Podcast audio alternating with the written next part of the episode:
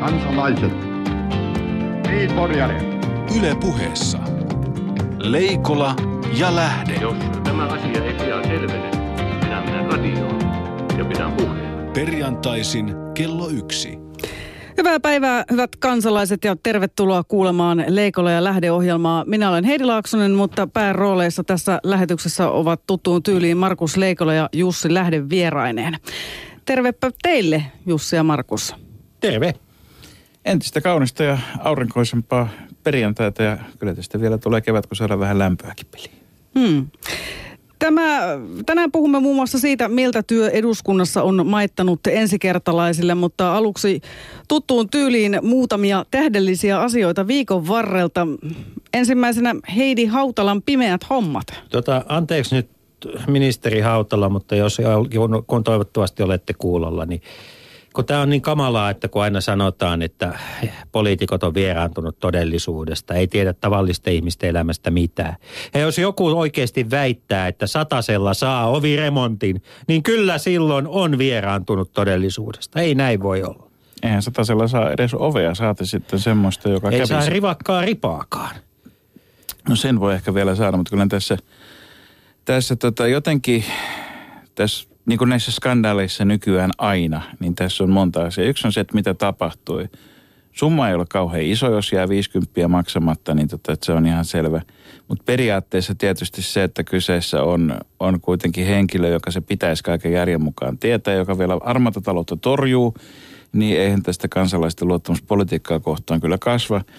Mutta kaikkein kummallisinta on tämä jälkinäytös, ja tämäkin tuntuu olevan ihan toistuva, Niin, toistuva ilmiö. Mm. kun siis nyt kyse ei ole siitä, ensi, ihan ensimmäiseksi siis Hautala olisi voinut nopeasti tarjoutua eroamaan. Ja sen jälkeen aivan varmasti kansalaiset olisi katsonut, että tämähän on kohtuuttoman pieni asia.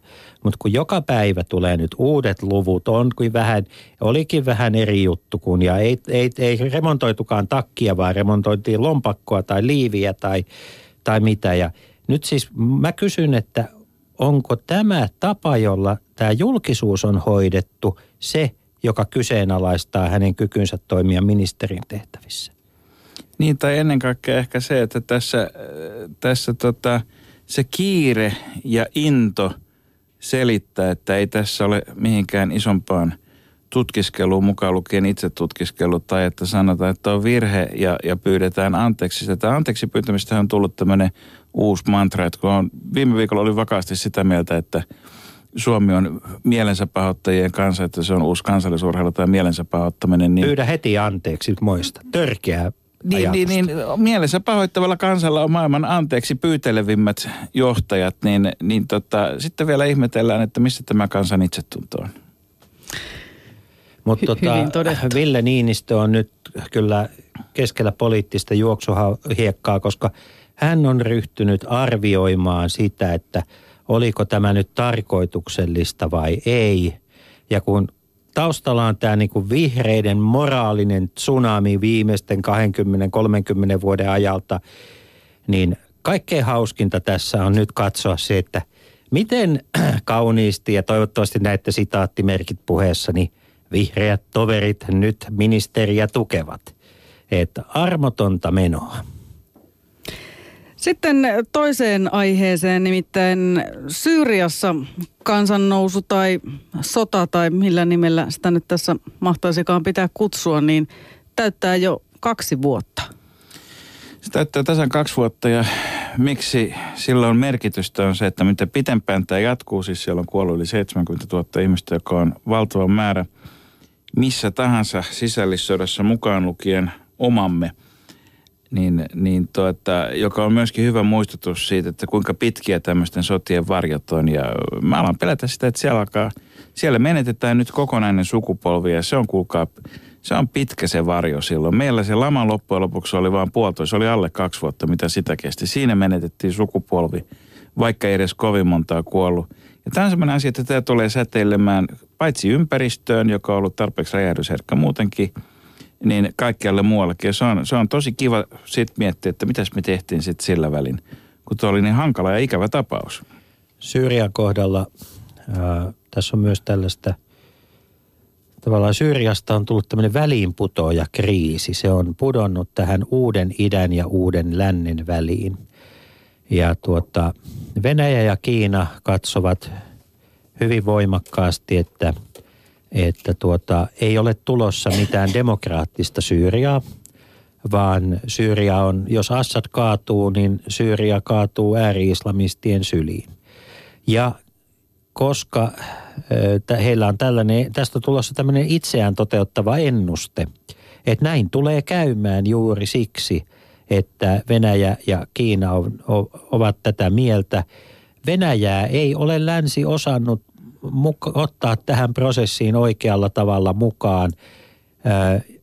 Sergei Lavroville olisi pitänyt pelata tässä se ykkösketjun maalintekijän paikka jo ajat sitten – nyt tästä tulee käymään niin, että me suomalaiset joudumme aikanaan, sen jälkeen kun se valtio on romahtanut, me joudumme menemään sinne. Se on aivan selvää. Suomi ei tule lähtemään tänne Afrikan rans, ranskankielisille alueille. Siellä meille, meille ei ole osaamista. Me lähdetään Afganistanista. Seuraava suunta, mihin me joudumme menemään väkisin, on Syyria – ja mitä nopeammin se tapahtuu, mitä nopeammin tämä konflikti saadaan poikki, sen parempi. Ei välttämättä meille, mutta maailman tuleville sukupolville. Tässä on yksi asia, mikä tästä tekee erityisen hankala vielä, joka on tämä, että tämä perinteinen demonisointi, siis siellä ei ole ketään rättipäätä, jolla olisi partasuussa, joka heiluttelisi pyssyä. Bashar al-Assad on sujuvasti englantia puhuva silmälääkäri, jonka vaimo – on käynyt kouluja ja edelleenkin shoppailee Harrodsilla. Tätä on tosi ikävä demonisoida tämmöistä konflikteja, jossa on ihan samannäköisiä diktaattoreja kuin mitä mekin ollaan. Ainoa ongelma on se, että toistaiseksi konfliktissa toisella osapuolella on ilmavoimia, toisella osapuolella ei. Ja, Toivotamme ilmavaivoja. Niin, tässä nyt, nyt on semmoinen, että ja silloin kun konflikti on tällaisessa asennossa, niin meidän täytyy kysyä itseltämme se historian hinta, että me emme tee mitään. Pitäisikö oppositiota ryhtyä aseistamaan? No aseet lähtevät yleensä... Siis niin kuin julkisesti tarkoittaa. Niin, aseet lähtevät yle, yleensä kiertämään. Ää, pitäisikö toimia kuten Libyassa? Kaikki vaihtoehdot ovat huonoja. Huonoin vaihtoehto on se, mitä olemme toteuttaneet kaksi vuotta. Ja sitten katse tulevaisuuteen. Ensi viikolla kehysriihi. Onko teillä odotuksia? Uudet pokat, miinus 50 prosenttia. Kehysriihi. Numerot ainakin on ollut aika vahvasti esillä ja eikä ainoastaan esillä, vaan kulissien takana.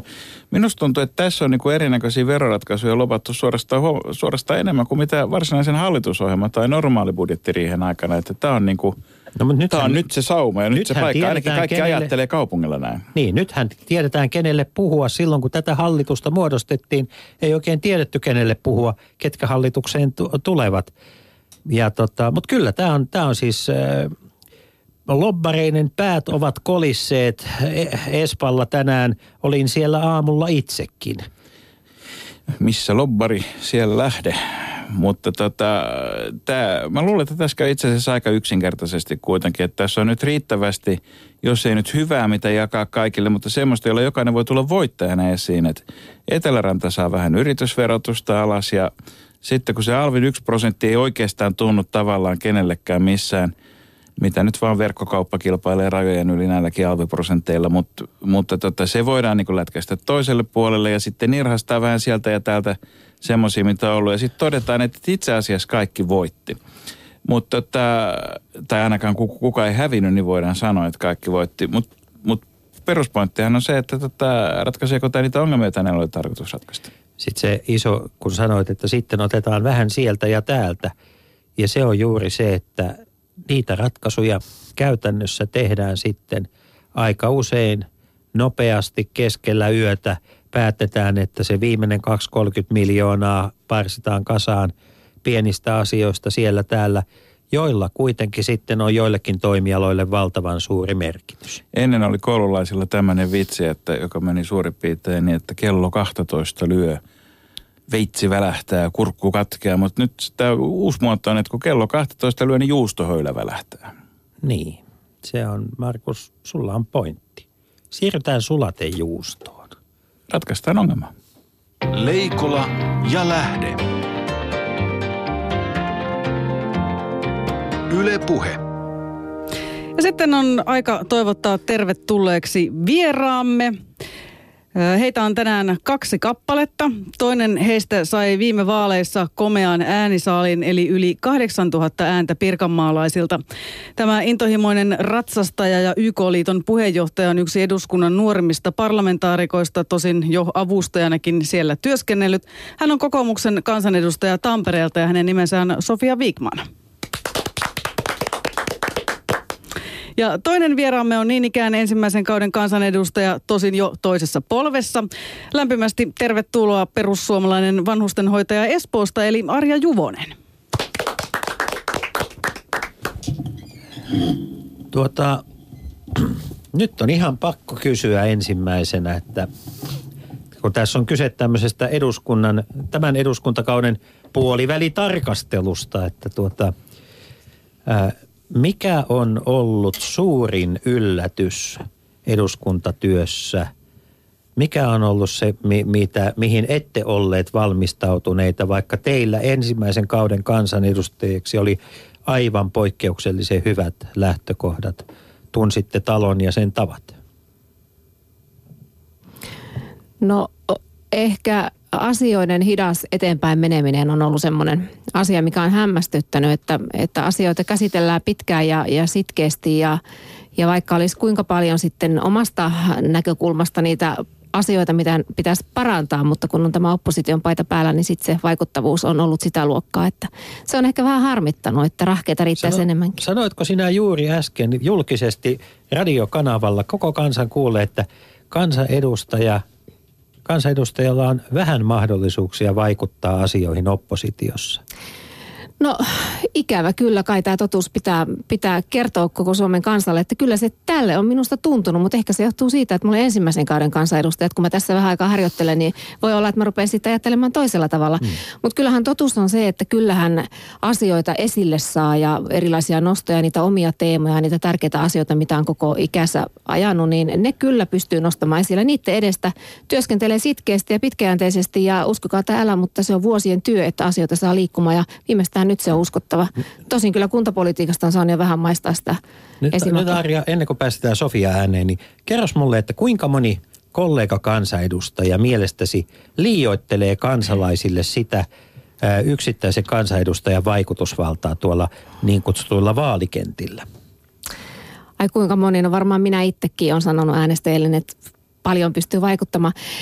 Ehkä mä sanoin sen aika karikoidusti, mutta kyllähän ihmiset sen myös ymmärtää, että ei omalta edustajalta voi liikoja odottaa, että jokainen tekee sen parhaansa ja, ja yrittää, yrittää sitten vaikuttaa, mutta, mutta kyllä joku konkaripoliitikko mulle sen sanoo, että hallituksessa riittää soitto pääministerille tai valtiovarainministerille ja saa asioita sitten tavallaan sieltä omasta ryhmästään niitä omia ideoita nostettua. Sitten kyllä se näin vaan taitaa olla. Sofia, onko se niin, että kun sinä soitat Jyrki Kataiselle, niin asiat järjestyy nyt, kun saat hallituksesta päin asioita hoitaa? No jos tämän alkuperäiseen kysymykseen, että mikä on niin. kaikista niin. eniten yllättänyt, niin kun talon tavat sinänsä oli jo tutut ja, ja se, miten eduskunta toimii, kun siellä oli avustajana ollut, niin siellä ei tullut suuria yllätyksiä. Ehkä jos yksi pitäisi nimetä, niin se olisi se, että miten paljon lopulta joutuu priorisoimaan ja sanomaan tärkeisiinkin menoihin ja tilaisuuksiin, että, että ei pääse, koska niitä väkisin menee päällekkäin ja se eduskuntatyö tietysti menee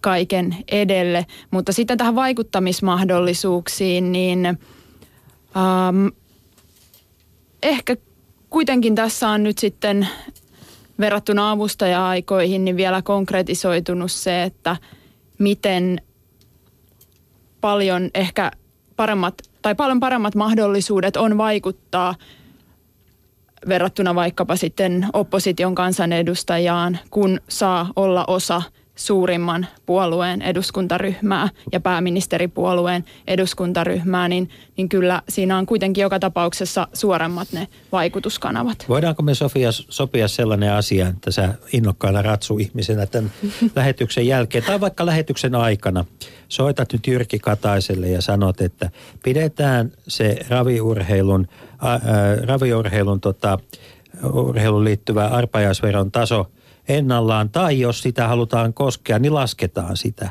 Et tota, koska Ja sä voisit tietysti soittaa Henna Virkkuselle tämän saman puhelun, mutta eikö niin? Tästähän tässä on kyse. Etkö sä ole Jussi jo itse puhunut niiden kanssa? Totta kai, mutta luuletko sä, että se riittää mihinkään? Tässähän täytyy varmistella asioita. Totta kai viedään hevosalan ja hevosihmisten asiaa yhdessä eteenpäin ja Jyrkille ja Hennalle myöskin. Tätä eduskunta on varmasti Suomen erikoisin työpaikka monessakin mielessä. Ensinnäkin siellä ei ole pomoja. Samaan aikaan tota, siellä on lakisääteinen suoja sille, mitä tekee ja toimii, mutta sitten samaan aikaan toki sanotte, että siellä ei oikein hirveästi saa mitään aikaiseksi. Tavoitteiden tuloksellisuutta ja osaamista tota, mitataan kyllä kerran neljäs vuodessa, mutta aika, mon, aika monilla muilla kriteereillä kuin mitä työtä aloitettaessa ilmoitettiin, että nämä kriteerit kriteerit olisi. Tota, ja sitten se on tietysti viime kädessä se on niin kuin melkein mikä tahansa työ nykypäivänä, mutta erityisesti siellä se on ryhmätyötä. Tota, millainen eduskunta on työyhteisönä? Itse mä hahmotan kansanedustajuuden ja sitä kautta myös sen, että, että kyllä siellä saa aikaiseksi. Kysehän on siitä, että, että onko ammattitaitoa saada aikaiseksi. Eli kansanedustajuus on mulle ammattityötä siinä, missä – mikä tahansa muukin erityistä osaamista vaativa työ aivan samalla tavalla kuin sairaanhoitaja tarvitsee mikä on se tiettyä erityinen osaamista. osaaminen, kun eikö kansanedustaja pidä olla nimenomaan yleisosaaja, että joutuu ihan kaikkien mahdollisten asioiden kanssa tekemisiä, mihinkään ehdi paneutua koskaan kunnolla. Ää, on totta, että asioihin pitää ottaa, pystyä ottamaan kantaa hyvin laidasta laitaa laajalla skaalalla. Ei voi olla vain tietyn alan tai pysyä vain tietyllä sektorilla, koska mielipide on pystyttävä muodostamaan asiasta kuin asiasta, joka tulee eduskunnan päätettäväksi.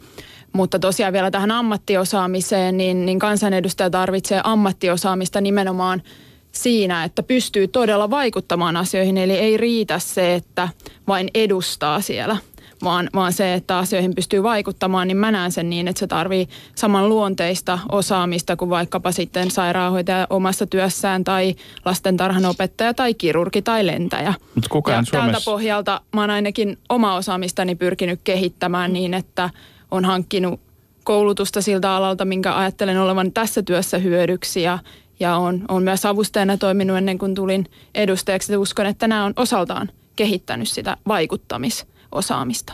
Ja sitten pitää pystyä tietysti perehtymään ja hankkimaan tietoa eri asioista. Toki myös, ed, myös tarvitaan erikoistumista sitten, mikä tulee esimerkiksi valiokuntatöiden kautta. Entä Arja Juvonen perussuomalaista?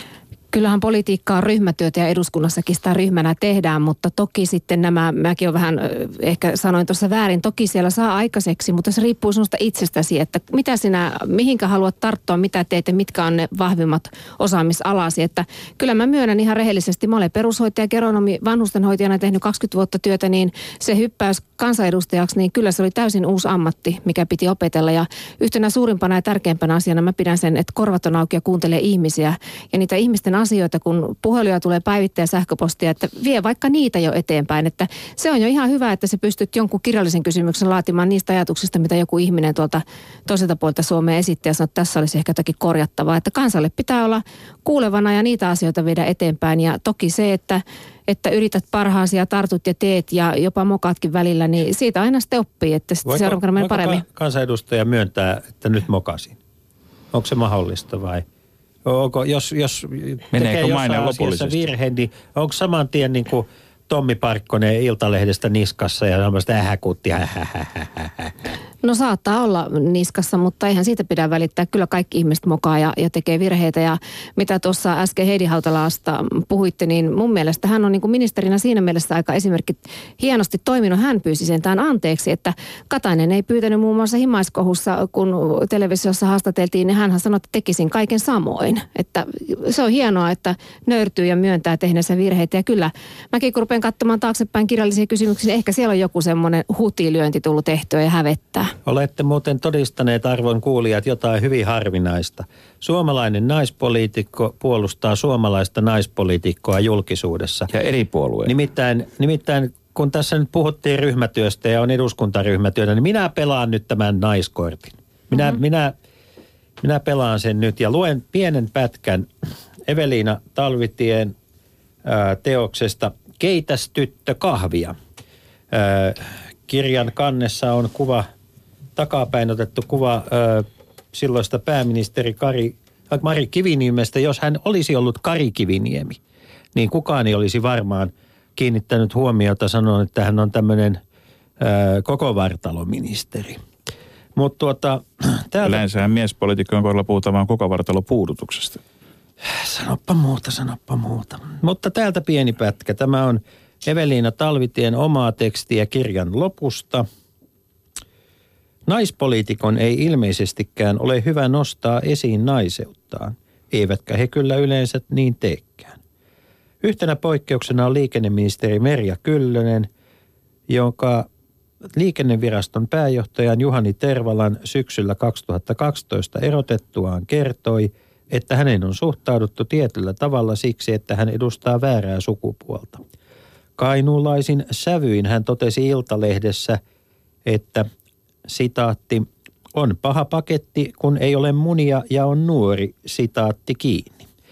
Tuota, onko olemassa miespuolue ja naispuolue eduskunnassa ja minkälainen työpaikka se on? Suhtaudutaanko teihin siellä naisina vai ihmisinä?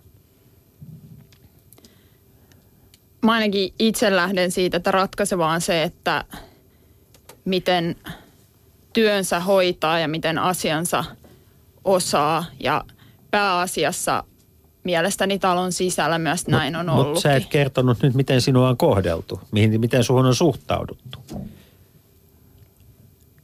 Onko tytötelty? Ei ainakaan sillä tavalla, että olisin siitä millään tavalla närkästynyt tai, tai kokenut, että se haittaa jollakin Joo. tavalla minun työntekoa. Miten Saari? No ihan samalla tavalla, että jos sanotaan, että olet hyvä jätkä, niin mä en siitä loukkaannut, enkä oikeastaan siitäkään, että jos sanotaan, että no mitäs tytöille kuuluu.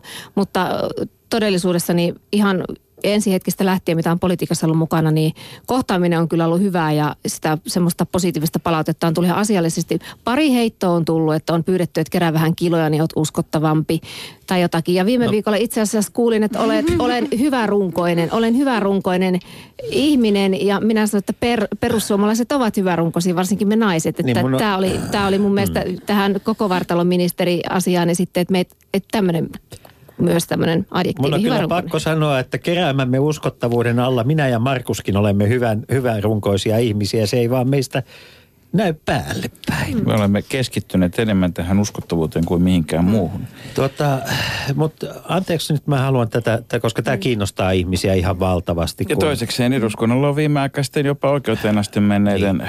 Äh, ahdistelujupakoiden seurauksella mm. vähän semmoinen maine, että se nyt ei ole ihan täysin sukupuolineutraali työpaikka. Ja, ja kun siis sitä kalapuikkoviiksi energiaa kuitenkin on Suomessa edelleen olemassa. On, ja tällä viittaan siis siihen Helsingin Sanomien aikanaan te- tekemään juttuun, jossa joukko ö, eduskunnan työntekijöitä nimettöminä kertoi ö, ahdistelutapauksista. Ottaako eduskunta tänä päivänä niin kuin ihmisten tämmöisen sukupuolisen työrauhan vakavasti? käydä, keskustellaanko siellä näistä asioista ja kysyn tätä Sofialta erityisesti, koska ää, eduskunta-avustajat kyllä on, on tietyllä tavalla niin kuin vähän suojattomassa asemassa, koska se on uusi instituutio, ei ole sillä tavalla järjestäytynyt vielä, ei ole sellaista tasapuolisuutta ehkä muiden työntekijäryhmien kanssa. Mitä tulee avustaja-aikaan, niin – täytyy ensinnäkin todeta, että ne, jotka mut tuntee, niin jos olisi jotakin epäasiallista kokenut, niin varmasti, varmasti olisin älähtänyt ja tietenkään ei pidä sellaista suvaita, mutta, mutta mä en törmännyt silloin avustaja aikana niin, äh, mihinkään epäasialliseen kohteluun. Mutta sitten yleisesti tämä keskustelu tämän Talvitien kirjan ympärillä täytyy sekin myöntää, että kirja en ole vielä ehtinyt lukemaan, mutta jossakin määrin kuitenkin mietityttää myös se, että on huomattava, että epäkohdista täytyy voida keskustella ja pitää, pitää keskustella myös naisten asemasta eduskunnassa tai missä tahansa. Mutta, mutta sitten tämän kirjan aikaansaama, voisiko sanoa jopa naisten joukkoavautuminen naisista politiikassa, niin, niin mietitytti se, että oliko oliko se ja onko se keskustelu kaikilta osin kuitenkaan sitten eduksi itse asialle eli naisille politiikassa, koska jos, jossain kohtaa kuitenkin voi olla niinkin, että keskustelu alkaakin ruokkia niitä asenteita itsessä ja pönkittää eikä suinkaan murra niitä asenteita naisia kohtaan. Että onko se tämmöinen itsensä ylläpitävä kehä sitten, kun puhutaan kahvinkeitosta ja muusta. Kyllähän rauha tehdä työtä, työtä joka työyhteisössä on hyvin tärkeää ja mun mielestä Mä en ole itse ainakaan eduskunnassa havainnut mitään semmoista, että asiasta nyt liikaa keskusteltaisiin. Mutta varmasti kaikkialla nämä säännöt ja kuinka ollaan ja kuinka toista huomioidaan, niin ne on muuttuneet tänä päivänä. Että kun on näitä varoittavia esimerkkejä, että ei ehkä niin helposti kommentoi toista tai huomioi toista.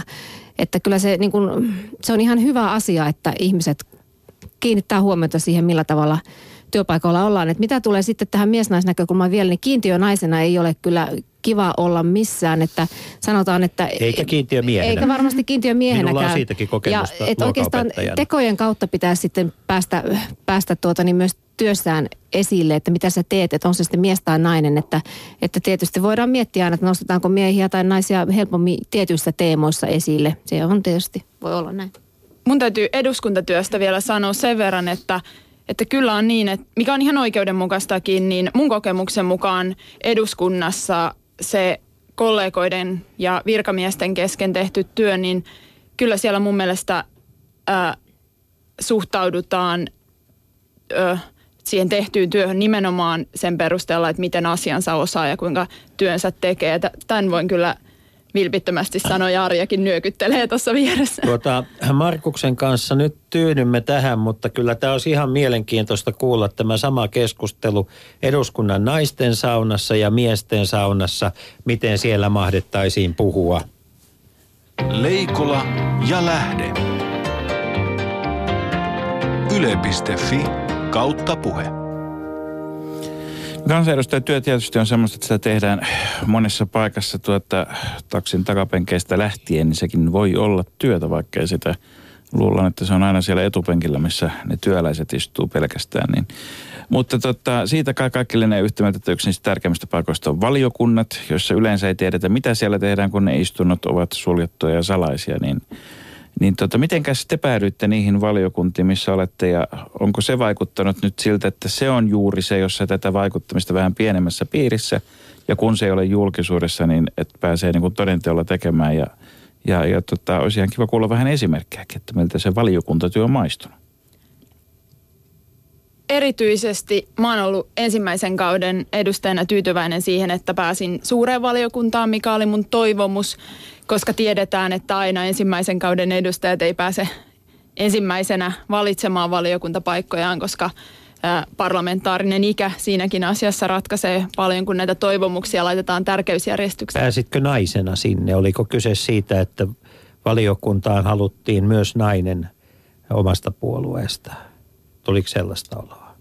Itse asiassa nyt kun lasken, niin meillä on kyllä useampia naisia. En tiedä, onko naisia jopa enemmän – Kerro, kerro en usko, että tällä oli mm. suurta merkitystä Kerro kuulijoille, mitä suuri valiokunta ku- tekee, koska se kuulostaa suurelta. Suurelta.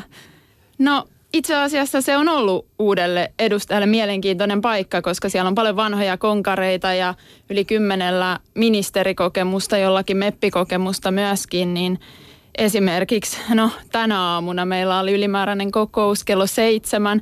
Joku, joku ministeri taisi tokasta, että, että se on poikkeuksellista, että joku parlamentaarinen elin rauhan aikana kokoontuu tähän aikaan. Meillä oli agendalla tämä Kypros-asia. Toivottavasti kuitenkin rauhanajasta puhuttiin siitä huolimatta. Joo, joo.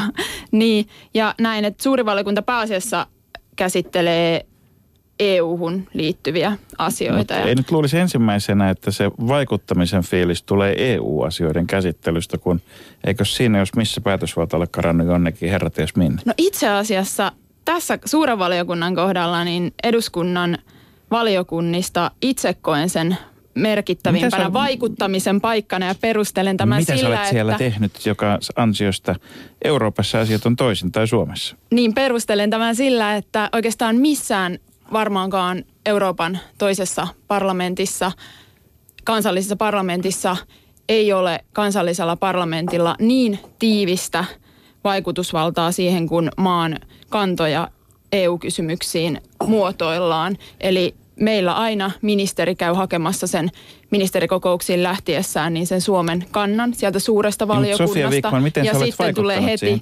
raportoimaan. No siinä va- valiokuntatyössä aivan niin kuin Mihin muutkin asiaan? osana niihin asioihin, jotka siellä on käsittelyssä osana sitä joukkuetta. Aivan niin kuin muihinkin asioihin eduskunnassa vaikutetaan tietysti joukkueena, että yksin ei voi kukaan meistä sanella. Joo, mutta joukkueurheilussa, josta jääkiekko nyt on varmaan tunnetumpia tai jalkapallokin, niin joku kuitenkin tekee maalit ja maalisyötöt ja joku torppaa vastapuolen hyökkäykset, niin jotain tämän kaltaista olisi kiva nyt kuulijoille ja myös äänestäjille. Usein on vielä samoja henkilöitäkin. Niin, Oletko niin, lyönyt nyrkkiä pöytään? Oletko Niin. kopauttanut ö, korkokengällä jotakuta saadaksesi huomiota tai oletko perustellut jonkun? Onko siellä, missä on se sinun peukalon jälkesi? Se onko se sitä, että päästään mukaan keskustelemaan vai onko se sitä, että jokin asia muuttuu toisenlaiseksi?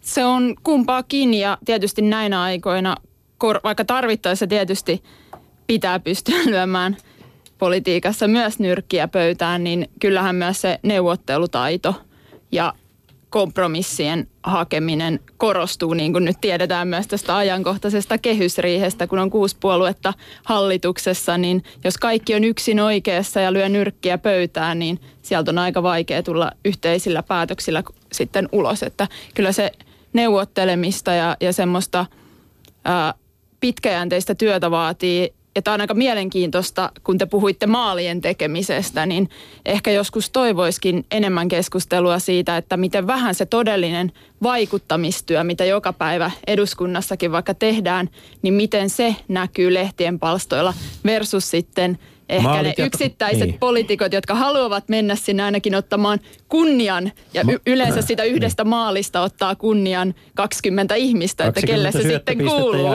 ja taklauksiakin tehdään. Tuota, Arja, oma valiokunta urasi tähän asti. Millainen se on ollut? Mitkä asiat ovat olleet sinulle tärkeitä ja miten itse sitä valiokuntatyötä mietit ja kun aikanaan, oletko keskustellut isäsi kanssa siitä, että miten valiokuntatyö on vuosikymmenten saatossa muuttunut? No isän kanssa on keskustellut kaikki maailman asiat. Valiokunta, sosiaali- ja terveysvaliokunta, mihinkä, missä olin ensimmäisen kaksi vuotta, niin se oli oikeastaan semmoinen luonnollinen jatkumo sille omalle ammattitaidolle ja työlle, eli hoit- hoitoalan ihmisenä sinne, sinne mahtui hyvin ja siellä oli myös se ääritärkeä teema, minkä takia oikeastaan kuvitteli eduskuntaan tulevani, eli tämä vanhuslaki. Ja vanhuslaki oli semmoinen vääntö ja jumppaus, että kyllä siellä paljon nostettiin erilaisia esityksiä esille, millä tavalla opposition mielestä lakia olisi pitänyt vielä korjata. Ja tein tuossa ö, jossakin vaiheessa myös tämmöisen toimenpidealoitteen, kun saattohoito on se mun yksi niitä syvimpiä teemoja, mitä olen nyt vuosikausia tässä kuntapolitiikasta tänne ajanut. Ja ajatuksena se, että saattohoito pitäisi kirjata myös sinne vanhuslakiin ja toimenpidealoitteena kulki siinä lain rinnalla. Peukalon jälkihän siitä siinä mielessä jäi, mutta lakiinhan sitä ei kirjattu. Eli tämän, tämän teeman puolesta siellä kovasti puhuin ja, ja esityksiä tein. Ja, ja tuota, niin, nyt kun lasken taaksepäin, niin kaiken mahdollisen muun on siitä saattohoidosta jo tehnyt, mutta lakialoite vielä puuttuu, että sekin ehkä tässä joku päivä tulee. Lakivaliokunta on semmoista pukertamista, missä syvennytään asioihin ja, ja tuota niin, siellä yritetään vaikuttaa ja monesti se on se vastalause eriävä mielipide sitten, jos ei olla tyytyväisiä hallituksen esityksiin. Mielenkiintoinen paikka. Lakivaliokunta, kun aloitit työskentelyn siellä, niin tarjoaako eduskunta kansanedustajalle koulutusta siinä vaiheessa, että jos haluat esimerkiksi, koska sehän, sehän on siis pykälänikkareiden, se on se lakivaliokunta, se on niin kuin se Formula 1 moottorin säätö, säätöruuvien kanssa ollaan tekemisissä, että, että pysyykö, pysyykö sitten Kimi radalla vai ei, niin on aika paljon suuttimen asennosta kiinni. Niin onko siinä tarjottu, tarjoaako eduskunta riittävästi koulutusta kansanedustajille tämmöisissä asioissa. Joo, tosiaan siirryin nyt lakivaliokuntaan. Olin siinä varajäsenenä aikaisemmin ja nyt vuoden alusta sitten on lakivaliokunnan varsinainen jäsen. Ja kyllä koulutusta ja semmoista pientä preppausta on luvattu antaa. Va- lakivaliokunnan valiokuntaneuvos on ollut hyvin auttavainen ja avulias ja, ja antanut apua ja kertoo sitten. Tosin ei ole oikein ehditty istua vielä kunnolla alas, mutta ihan oikeassa olet, kun sanot, että se on semmoista säätöä ja nippelityötä, että kyllä siellä monesti kun kuuntelee näitä niin esittelijöiden kertomuksia, kun lukee näitä pykäliä ja papereita ja kuuntelee myös kaikkien kollegoiden kannanottoja, niin kyllä me ollaan monesti ihan kaikki yhtä ulalla, että kyllä me joudutaan niin kuin hakemaan niitä ajatuksia kasaamaan, että kyllä se on, on se todella vaikea keskittyä pitää.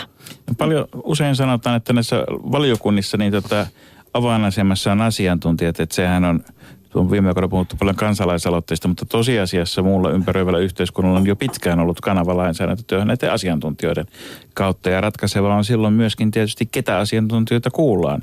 Suomessahan on viisi miljoonaa asiantuntijaa, vaikka kaikki eivät kaikkien mielestä ole kaikkien alojen asiantuntijoita toisin kuin minä ja Jussi. Mm. Mutta tuota, oletko ollut vaikuttamassa myös siihen, että ketä asiantuntijoita kuullaan? On, onko, tämähän on yksi opposition mahdollisuus vaikuttaa, että tuoda sellaisia nimiä kuultavaksi, jotka eivät muuten aikaisemmin olisi olleet siellä.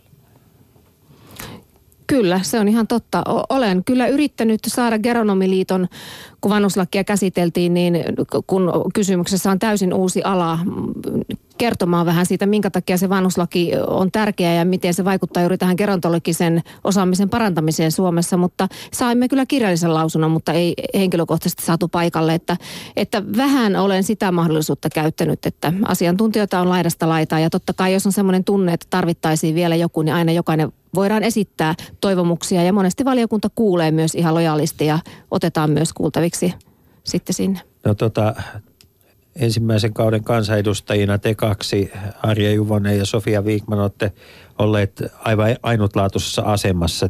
Teille talo oli tuttu, mutta tuota, kertokaa nyt ihan suoraan, nyt kun on aikaa sen verran jo kulunut, niin minkälainen tunnelma oli silloin, kun tämä nykyinen eduskunta aloitti? Minkä, äh, miten, miten niin kuin uusia ne asiat ja käytännöt oli näille – todellisille ensimmäisen kauden kansanedustajille, koska tehän olitte jo vähän niin kuin salaa harjoitelleet molemmat, niin, niin tota, millainen se fiilis oli siellä ja miten elämä on kahdessa vuodessa muuttunut? Musta tuntuu, että viime vaaleissa kun tuli uusia kohtuullisen paljon, niin esimerkiksi meidän eduskuntaryhmässä ja, ja monissa muissa eduskuntaryhmissä ryhmissä, missä kuitenkin ää, niitä konkariedustajiakin jäi sinne ja siinä säilyi semmoinen sopiva tasapaino, että, että oli konkareita ja oli toisaalta ää, uutta, uutta näkemystä sitten uusien edustajien puolelta, niin siinä semmoinen, voiko sitä sanoa hiljaiseksi tiedoksi tai näin, niin se sopeutuminen sinne eduskuntaan ää, sujuu ehkä nopeammin. En tiedä, Arjalla on ehkä sitten taas oman niin. eduskuntaryhmän niin, kautta siis... erilainen kokemus siitä, kun yhtäkkiä tuleekin ryhmällinen käytännössä hmm. kokonaan uusia edustajia, niin mä luulen, että ehkä teidän perussuomalaisten eduskuntaryhmässä semmoinen uutuus näkyy siellä kaikista eniten. Ja ainakin itse sellainen käytännön konkretiassa, että opastaa, ta, opastaa jo siinä, että taloon ei eksy.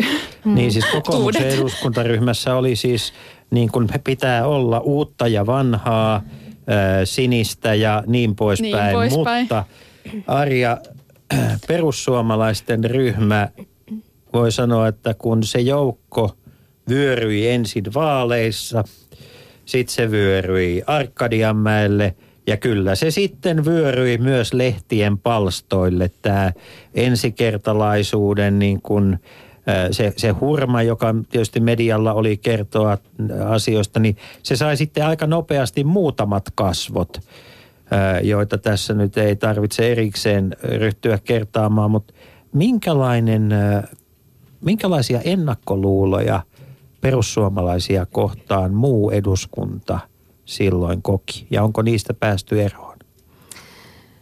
No yleisesti on vaikea sanoa, että mitenkä muut koki, mutta mä itse huomasin sen, että muutama tämmöinen pitemmän linjan kansanedustaja ei alusta tervehtinyt. Että vaikka tultiin vastakkain, niin oli ehkä semmoinen, että tietysti ei myöskään tunnistettu välttämättä. Mutta sitten kun, on, kun, kun rupesi tutustumaan ihmisiin ja, ja sai sillä tavalla sen oman roolinsa paikalle, niin totta kai se kohtaaminen on ollut tosi hyvä ja mukava. Että ei siinä mitään ollut, että olisi katsottu. Että päinvastoin kaikki tarjosi apua, että missä vaan tarvitsee, niin neuvotaan ja, ja niin poispäin. Että, että kaiken kaikkiaan se tuleminen täysin uutena eduskuntaan, niin olihan semmoinen mullistava ja hämmästyttävä niin kuin juttu, että apua, tämä on näin pieni talo ja tämä istuntosalikin on näin kauhean pieni ja, ja ei oikein niin kuin tajunnut sitä, että olenko minä todellakin täällä talossa sisällä. Tämä tapahtuu minulle. Niin, kyllä. Tämä tapahtui minulle ja vielä se, että kun se vaalituloskin ratkaisi ihan viimeisellä minuuteilla siinä, että todellakin siinä maali suoralla vasta omalta kohdaltani ratkaisi tämä tilanne ja ajattelin vielä sitten, että lähden töihinkin – seuraavana päivänä siitä seuraavana, että yövuoro vaan menee ja lupasin, lupasin työpaikalla, että kyllä mä täältä tulen, niin olikin aika yllätys, kun se loppui kuin seinää se oma yötyön teko, että sitten ilmoitettiinkin, että nyt olikohan se nyt keskiviikkona oltava eduskunnassa, että muuttui niin kuin kaikki päälailleen, muuttui normaali työrytmi, mikä oli ollut viisi vuotta yötyötä, päivätyöhön ja että se oli mullistavaa ja, ja jännittävää ja ajattelin, että en mä varmaan mitään enää opi, mutta kaikki meni hyvin. Leikola ja lähde. Yle.fi kautta puhe. Tuota, sitten puhutaan asiasta, josta yleensä ei puhuta. Siksi, että turvallisuus lakkaa olemasta turvallisuutta, jos siitä julkisesti puhutaan. Oletteko te kansanedustajina kokeneet oman olonne uhatuksi tai onko tullut sellaista niin kuin viha, ää, vihan läpitunkemaa lähestymistä – jossa se, jos se, että te olette kansanedustajia, leimaa teidät jonkinlaiseksi ihmiseksi. Onko tällaisia tilanteita? Kyllä silloin alussa, kun, kun toimeen astui, niin netistä löytyi jonkun verran kirjoituksia, missä, missä mietittiin, millä tavalla rangaistaan, rangaistaan perussuomalaista kansanedustajaa ja mitä kaikkea sille voitaisiin tehdä. Että siellä käytiin tämmöistä kirjoittelua ja sitten tietysti muutamat uutisotsikot, mitä ehkä on ollut, niin niistähän seuraa tämmöisiä kiertokirjeitä ja, ja haukkumisia ja se on totta kai vastaanotettava. Ja kerran on ollut yksi puhelu, että mulla oli tämmöinen vanhustilaisuus kansalaisinfossa noin, voisiko siitä nyt vuosi aikaa, niin sain yhden puhelun, missä sitten vähän uhattiin, että kun et tiedä mistään mitään ja yrität vanhusten asioita ajaa. Että ne on tietysti ikäviä vastaanottaa, mutta ei ne niin pelottavia ehkä ollut, että olisi pitänyt ihan vielä poliisille soittaa. Viime, viimeksi olet Arja Juvonen ollut esillä, kun lakivaliokunta käsitteli tätä tasa-arvoisen avioliiton, homo, homoavioliittojen asiaa ja, ja kun se oli tiukka äänestys mm. yhdellä äänellä ja olit yksi niistä, joka sitten äänesti tätä vastaan. Niin minkä näköistä reaktiota ja palautetta siitä tuli? No kyllä siitä on tullut sillä tavalla palautetta, että, että jokainen, jolla on asiasta mielipide, niin esittää sen hyvin tiukasti sen mielipiteensä. Suuntaan että tai on, toiseen. Suuntaan tai toiseen, että, että tuota niin, ne on tietysti aina ajateltava, että jokaisella on oikeus siihen mielipiteeseen ja totta kai myös syyttää sitä, kenetkä he näkevät nyt niin kuin ainoaksi oikeaksi syylliseksi, mutta jokainen viisas ja järkevähän tajuaa, että tämähän on monen ihmisen kauppa, että ei tässä yksi ihminen mitään ratkaise, että ei tätä yksin tehdä vaan yhdessä. Mutta eikö siinä kuitenkin, kun yhdellä äänellä valiokunnassa asia ratkaisi, eikö siinä tullut myöskin semmoinen tunne, että nyt käyttää sitä valtaa, jonka kanssa on Vaan kielen, antanut? vaan kielen hmm. valtaa. No tämä oli aika hyvä. Tilanne.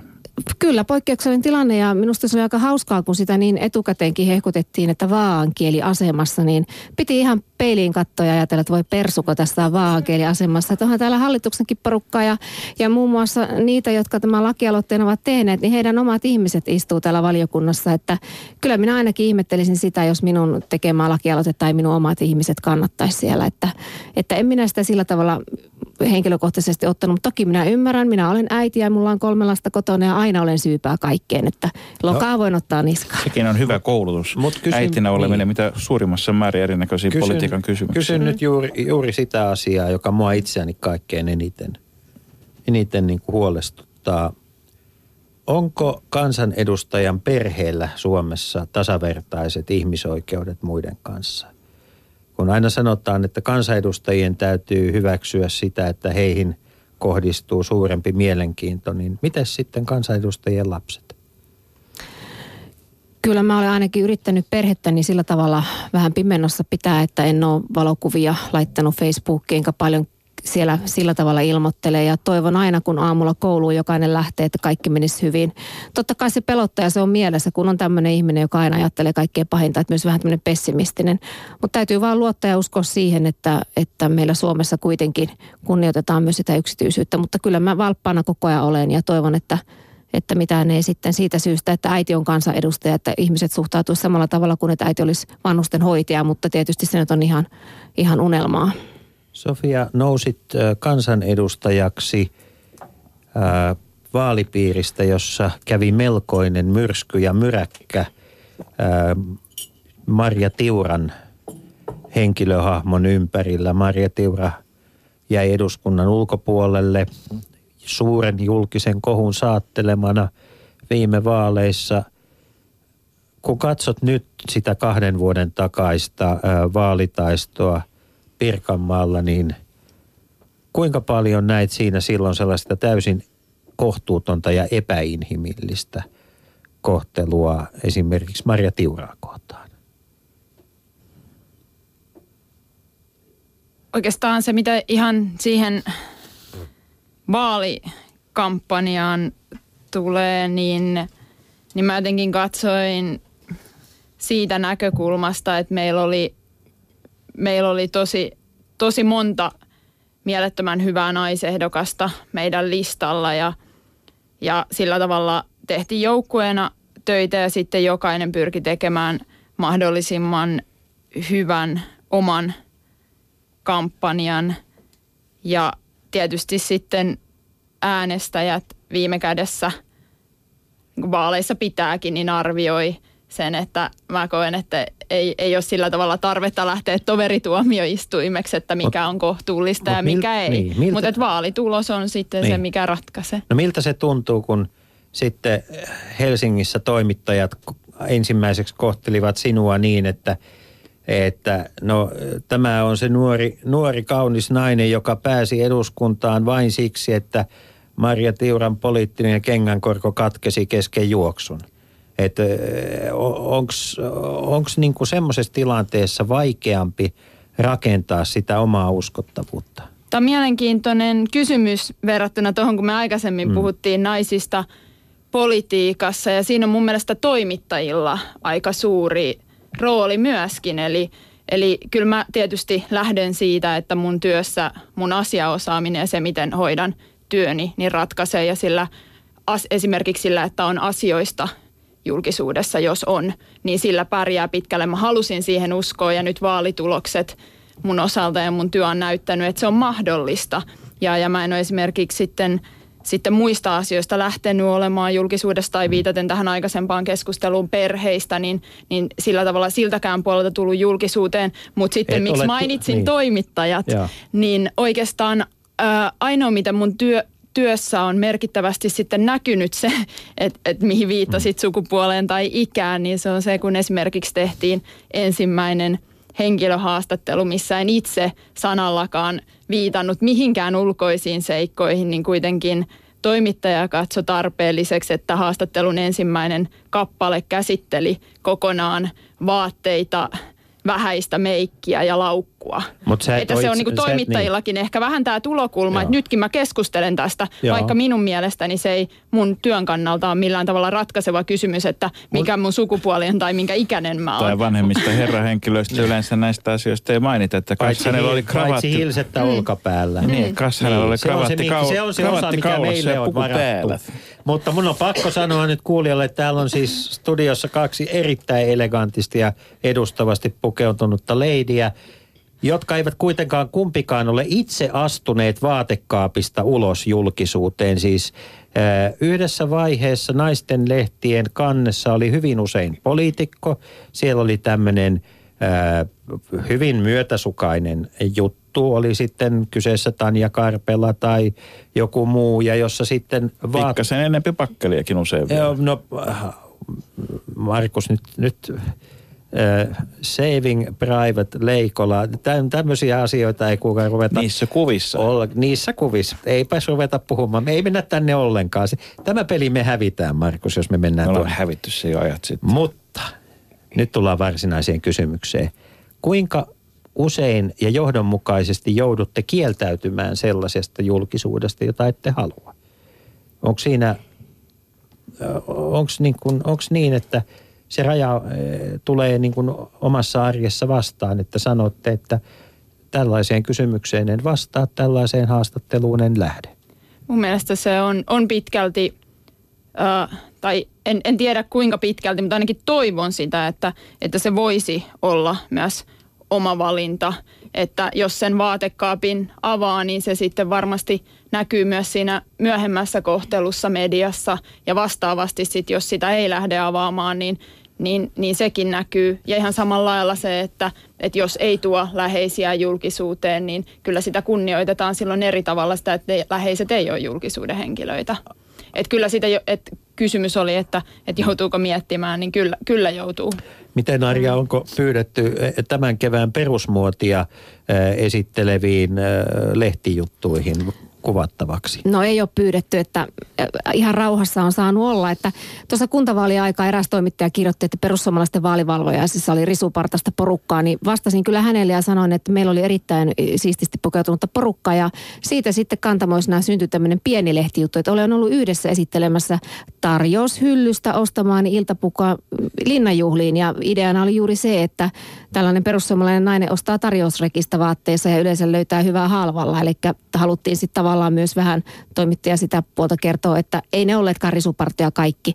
Et toki sen kaappisen voi avata, jos, jos tuota, niin kaikkeen vastaisi myöntävästi, mutta ei ole tarvetta. Että saa tehdä ihan rauhassa, eikä semmoiseen naisten lehtijulkisuuteen ole minkäänlaista hakuisuutta. Se ei ole hyvä juttu. No, tässä on puhuttu siitä, että millaista se on se työ ja miten teidän työelämänne on muuttunut ja puhuttu siitä, puhuttu siitä myöskin, että miten muut näkevät kansanedustajat ja poliitikot. Mutta mitäpä te itse tuota kaksi vuotta uutta ammattia. Tietysti ensimmäinen varmaan selkäydin ajatus joka ikisellä meistä on, että jos vaihtaa ammattia, että eihän, minähän olen ennalla, niin en minä mihinkään ole muuttunut, mutta tuota, ja sitten kun sitä jatkuu tarpeeksi monta kymmentä vuotta, niin ihminen yleensä kieltää sellaisetkin muutokset, joita tapahtuu kenelle hyvänsä monen kymmenen vuoden aikana.